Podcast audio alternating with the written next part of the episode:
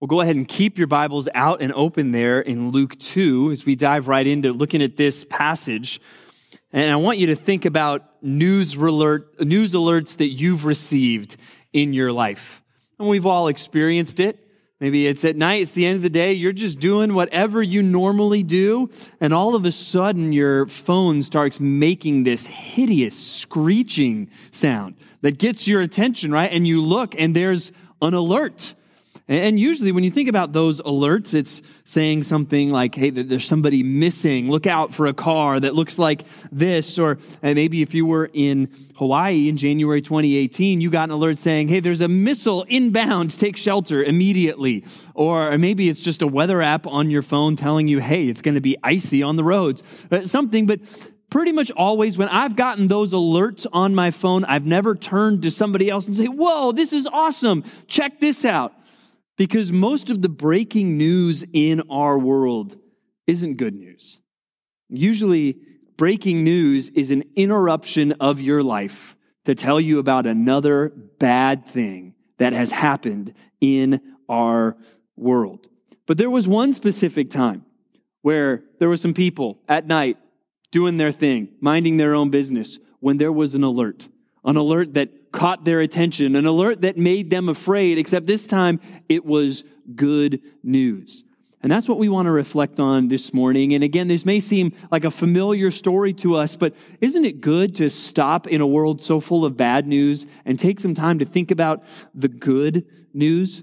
And even we want to do something a little bit differently this morning as we look at Luke 2, 1 through 20. Lots of times at Christmas, uh, you know, everyone's familiar with the story. So what pastors like myself try to do is we, we, we pick one specific thing and we try to get really deep into that thing and maybe learn something we haven't learned before or you see something that you haven't thought about before. But especially with Christmas falling on a Sunday this year, we wanted to do a little more of just what we do every Sunday where we open up God's Word word to a passage and we ask, what does this passage mean? What is God saying in his word in these verses? And what does it mean for us? And in Luke 2 here, 1 through 20, we're, we're reading the most common Christmas account here. And let's look at it together. And even if you look at the structure of this passage, the first seven verses, I think, are really going to lead us to the highlight of the passage there in the angelic announcement to the shepherds. And then verses 15 through 20 will kind of lead out of that announcement into the response. So we'll see the build up, kind of the big climactic breaking news moment. And then look at the responses to that moment. So as you look at those first seven verses, you'll notice that they're pretty matter of fact they, they go to Bethlehem and she gives birth. And again, lots of times at Christmas, we're, we're tempted to fixate and to go really deep on certain issues, so much so to the point where sometimes we maybe even start going off on tangents that weren't even meant in the scripture. For instance, there was no room for them in the inn. Well, uh, that inns back then, don't think of a hotel like today, probably in a world where there were travelers or, or pilgrims or, or people moving through different areas. This was an open area or shelter for travelers. But man, that poor innkeeper has probably had so many Christmas sermons criticizing him. How, how'd you miss Christmas, innkeeper? I don't think that's the point of um, this passage. What is the point, especially of these verses? And one of the things that you'll see when you read the passage is there's a couple names in this passage that are very important. In particular, two names that are names of very influential kings. First, Caesar Augustus in verse 1. And then later, it speaks of another king, a king you're very familiar with if you know the Bible, King David. It talks about the city of David, and it talks about Joseph being a descendant of David. Now, Caesar Augustus, he was the emperor of the Roman Empire at this time, and this was the golden age of the Roman Empire. He was uh, really the first Roman emperor to have the peace of the whole empire. Julius Caesar was murdered, and even Augustus Caesar, he has to fight this war with Mark Antony, a civil war, and now he has control, uh, and there is peace throughout the Roman Empire. And we see he gives this order, a decree that the world should be registered, some kind of census in the world. And that order goes from him, it gets passed through this regional governor of Syria in verse 2, and it makes it all the way down to this man named Joseph, who is of the town of Nazareth, a town in the north of Israel, in the region we would know today as Galilee. But the effect of this order is that Joseph and Mary, well, they have to leave the town of Nazareth to go to David's ancestral home. And likely that was done because of this census. Uh, the, the way that it would be best to do it with the Jewish people was to go to your hometown and register there. So he has to go to his hometown, which it says because he's a descendant of David, is the city of David, and that is Bethlehem. And if you were with us last night, we know that even the people in this time knew the Messiah will be born in Bethlehem. When the wise men came looking, where is he who has been born king of the Jews? The answer is clear. Uh, he's going to be in Bethlehem because Micah says in Micah 5 2, that's where it is going to happen. So in these verses, what we see is the most powerful man in the world at that time making a decree. And because of that decree, Joseph, this descendant of David, goes to the city of David so that the ultimate son of David will be born there. Uh, the decree of a king, God uses it to do exactly what he planned to do. Point number one this morning trust a history orchestrating God. Trust a history orchestrating God. Uh, God is working everything together, and even here specifically to fulfill prophecy. Uh, that's one of the reasons why you should trust the Bible. And that's a valid question. If you were to share your faith with somebody, if they were to ask you, well, okay, well, why should I trust what the Bible has to say? I try to encourage people if you're over intimidated to share your faith and you think, well, I got to know the answer to every question. No, you don't. But why do you believe the Bible? That would be a good question to know an answer to. And one answer to that question will be, well, look at all of the fulfilled prophecy in this book. Uh, look at all the time where God, before it happens, says, this is what's going to happen. And it happens exactly like he said. And one prophecy you could show them was hey, look at Micah 5 2. It says he's going to be born in Bethlehem. Now look at the Christmas accounts. He's born in Bethlehem, just like it said. And more than one of the reasons why we should trust the Bible, this is one of the reasons why we should trust God. God is a God who does what he says. And that's shown in prophecy. That's also true of the providence uh, and the promises of God. Or if you think about it, you, none of us can truly make promises. And you think, no, I make promises. Well, yours at best have a very high level of probability. You may say, hey, I promise we're going to do this, and there's a 99.99% chance that it's going to happen. But you don't have the ability to make absolute guarantees in your promises because your heart could stop beating right now. Uh, you, you can't promise that you'll be alive by the end of the day to guarantee something that's going to happen tomorrow. God is the only one who can do that. God is the only one that can say, This is what I'm going to do, this is going to happen, and guarantee that that is exactly what will happen. Our God is the God who says the Messiah is going to be born in Bethlehem, and boom, it happens. And the Messiah is going to suffer and die for people's sins, and boom, it happens. And the Messiah is going to rise again from the dead, and boom, it happens. And the Messiah, he's going to come again, and it is going to happen. And when we think of Jesus coming back a second time, we don't know when that will happen. But as we wait, we know that God is in control and he is orchestrating everything that is going on in the world for his good purposes. He always has been, and he will continue to work everything according to the counsel of his will. And we live in a pretty crazy world. It seems like it's out of control. And it's good for us to remember a couple things, even though sometimes it does feel like that's getting worse. Well, it's always been crazy.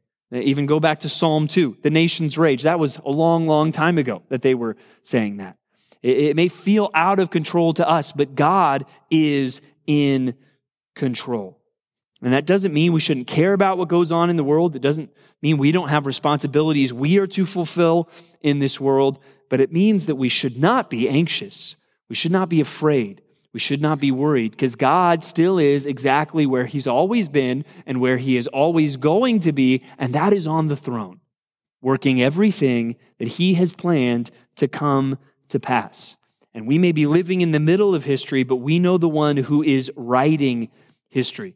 We serve the God who can make the most powerful man in the world do exactly what he wants to do so that the exact thing that God says is going to happen will happen.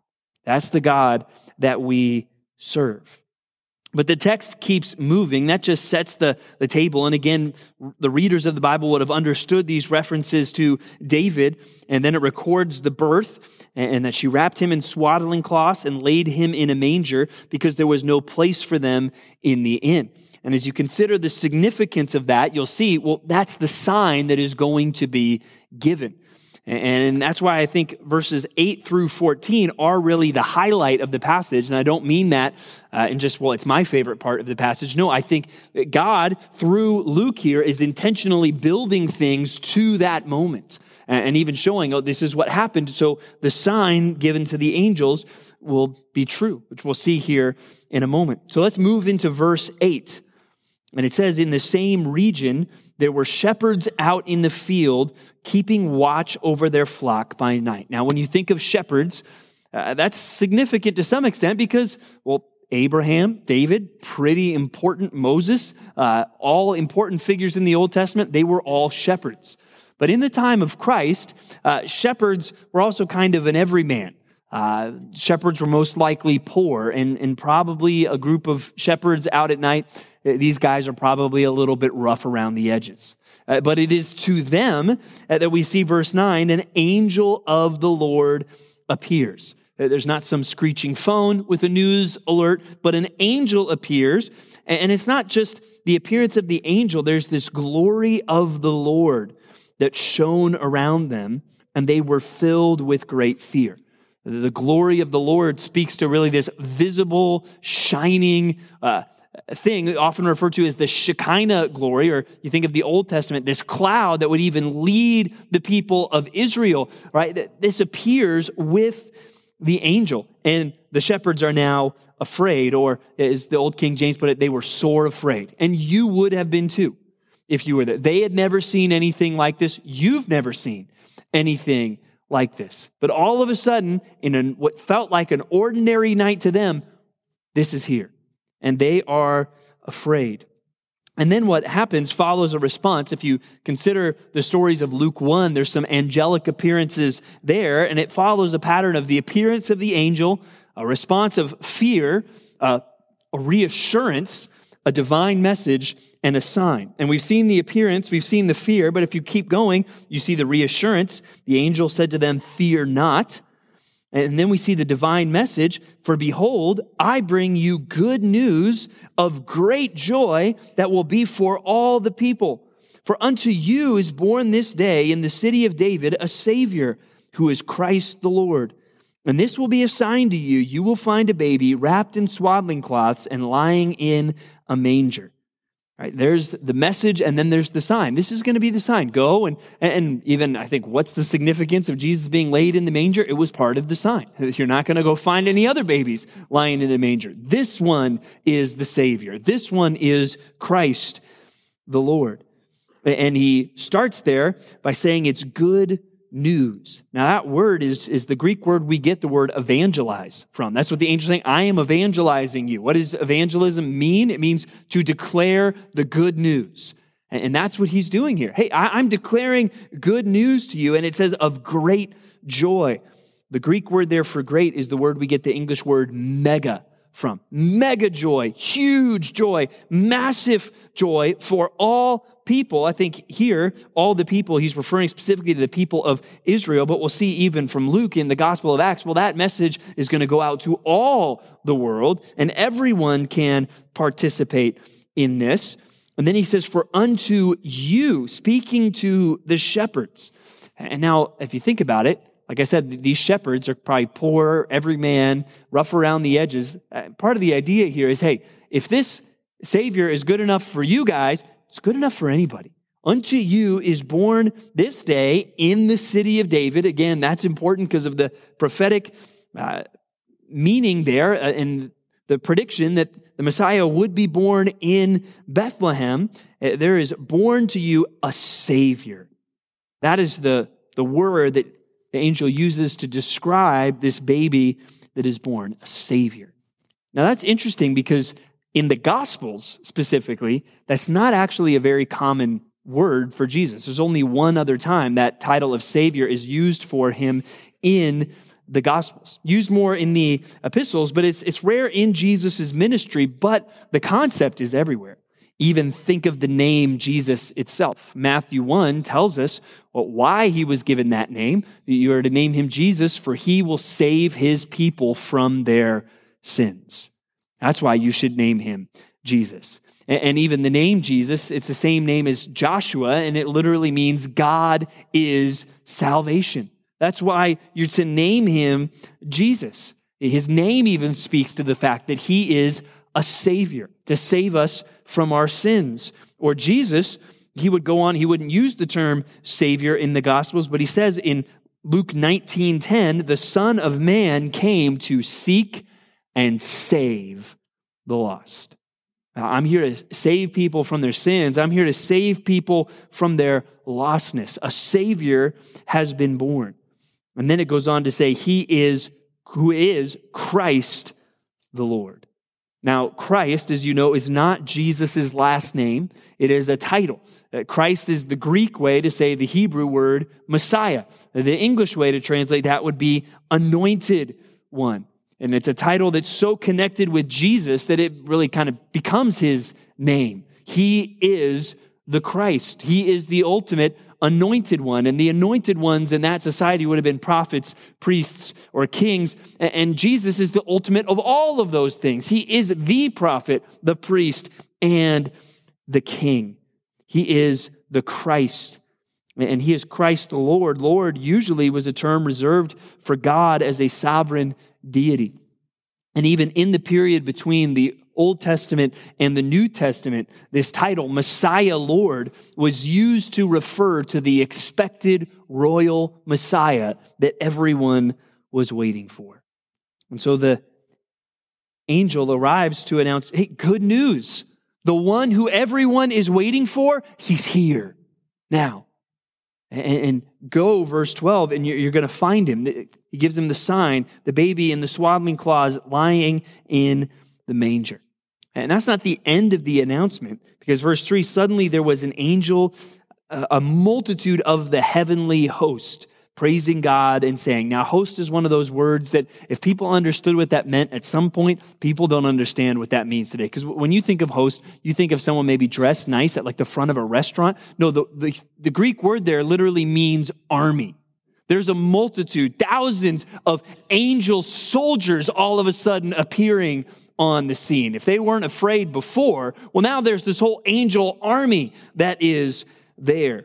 And they are saying, Glory to God in the highest, and on earth, peace among those with whom he is pleased. This really tells us the intended result of the announcement. And it kind of breaks down in the highest there, glory to God in the highest. We'll sing this in a little bit. That's Gloria in excelsis Deo, right? Uh, the highest really is not so much speaking to the degree of glory, it's really speaking to where, I think of, of heaven. Hey, the angels are showing you, hey, in heaven, glory to God. We are giving God praise and honor and respect that He deserves for what He has done. Glory to God in heaven. That, that's going to be the result of this in heaven. And on earth, the result is going to be peace. And I think this is a good translation here. Uh, even peace among those with whom he is pleased. So it's not just this generic, mushy gushy Christmas peace on earth. It's very much peace among a specific group of people, those with whom God is pleased. That is the intended effect. Now, what, what does peace mean? The Bible uses this word in two main ways. One is uh, peace among two parties, unity amongst uh, people that have been separated or, or, there's no conflict, that there's peace between these two people. And it's also used in a sense of well being. It's just kind of, I have a sense of, of peace and, and well being.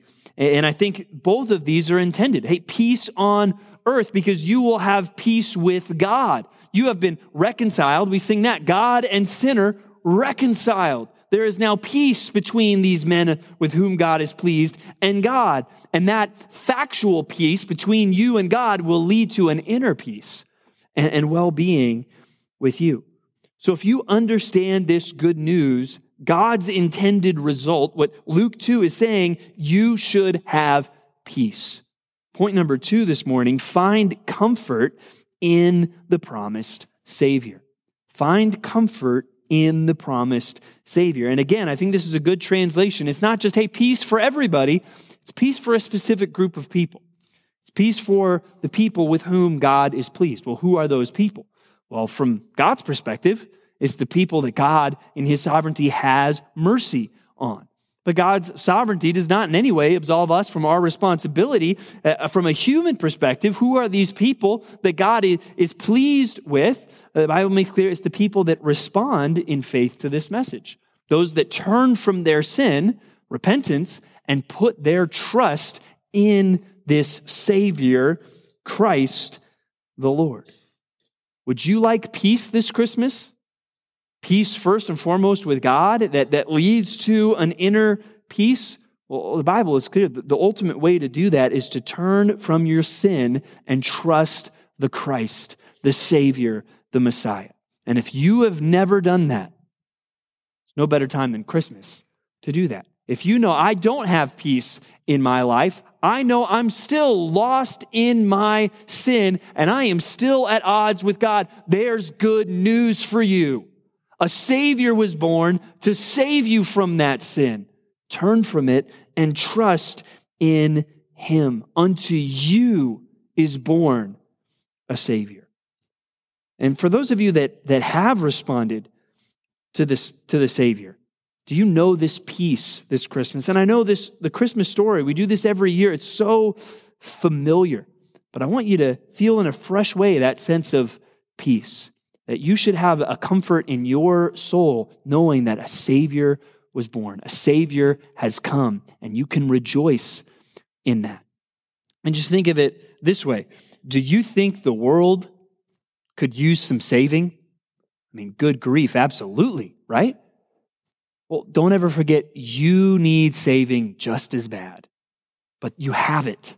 You have that Savior. He has come. You have put your faith in Him. There is joy and here, peace to be had as you consider that you can be made right with God. You have been made right with God because of this Savior that was born.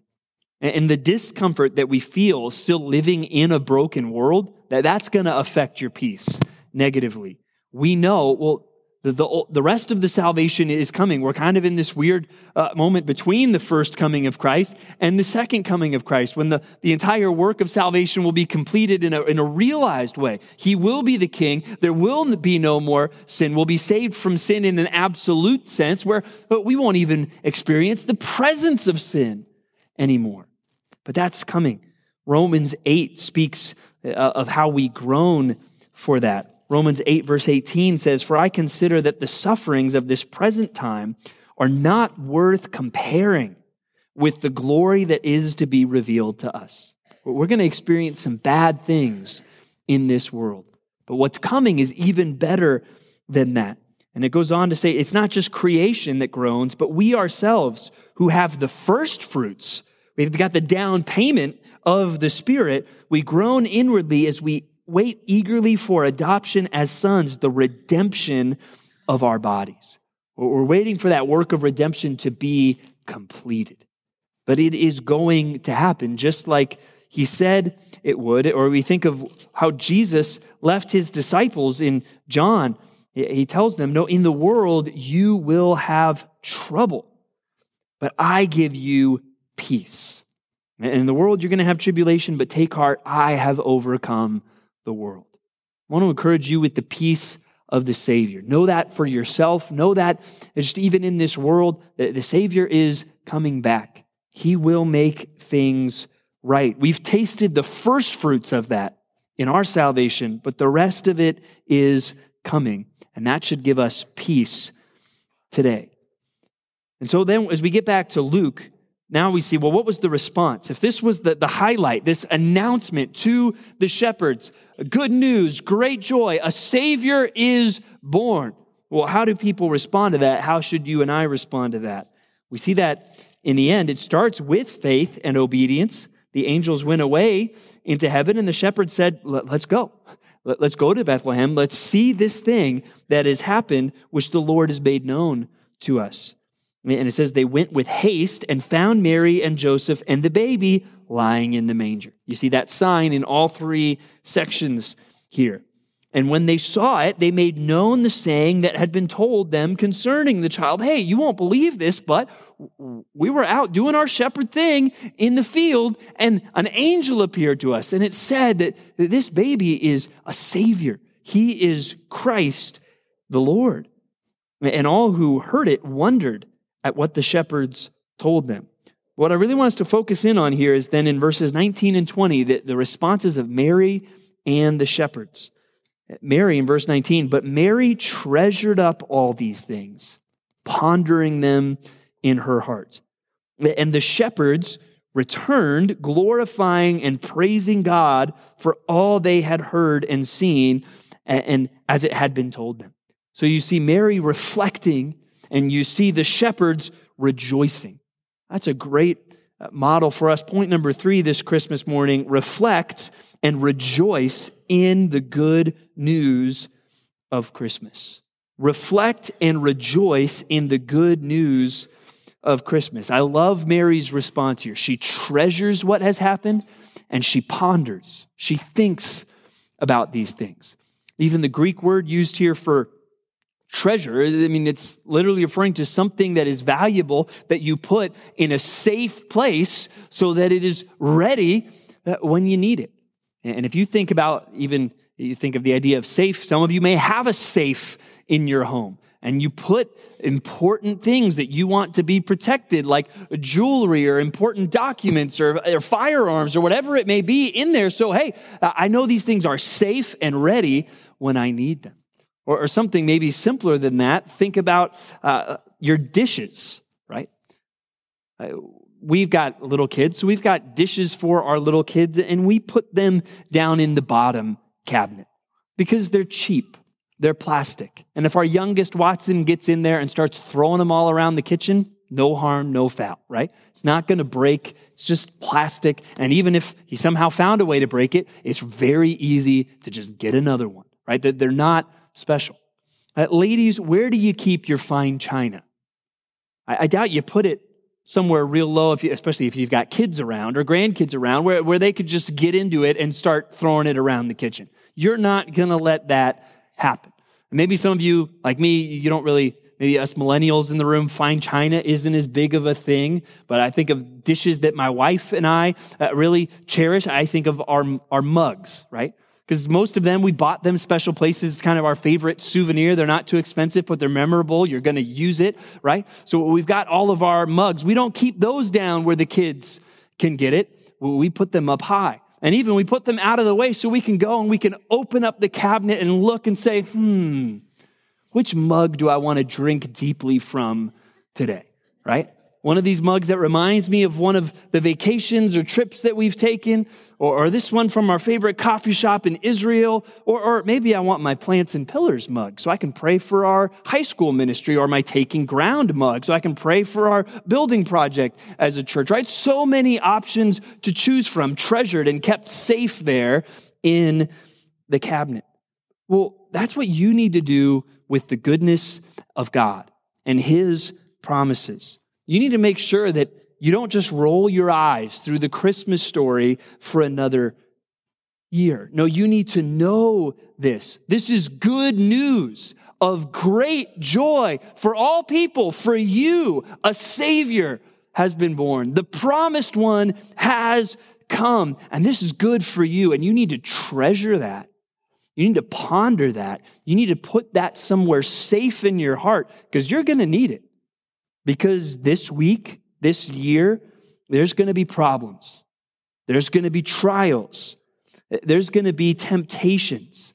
And you need to go open up the cabinet of all the good things that you've seen God do and say, mm, which mug do I want to drink the goodness and glory of God from today? And you need to reflect and ponder on all the things that you've seen God do. And some of those things should be biblical things. That's why the Bible is here. It is written for our encouragement. One of those things, when you're in a hard situation this week, should be hey, I remember the time that a Savior was born in Bethlehem, just like God said he would. And that's good news of great joy. This is a hard situation, but I have peace because I know the Savior. Or some of those things might not just be biblical things, it can be personal things.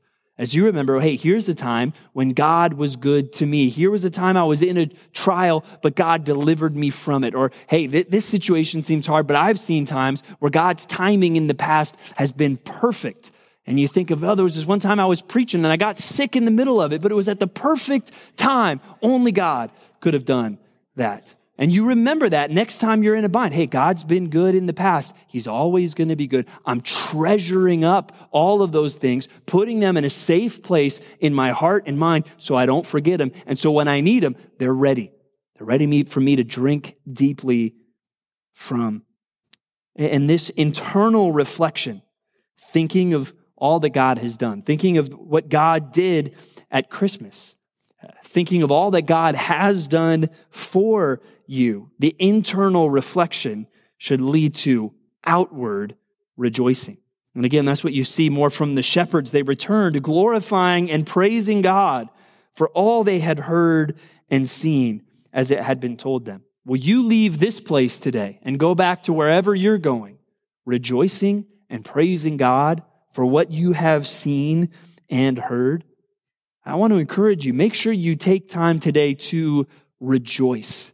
Don't just go home to, from here and get lost in presents or food.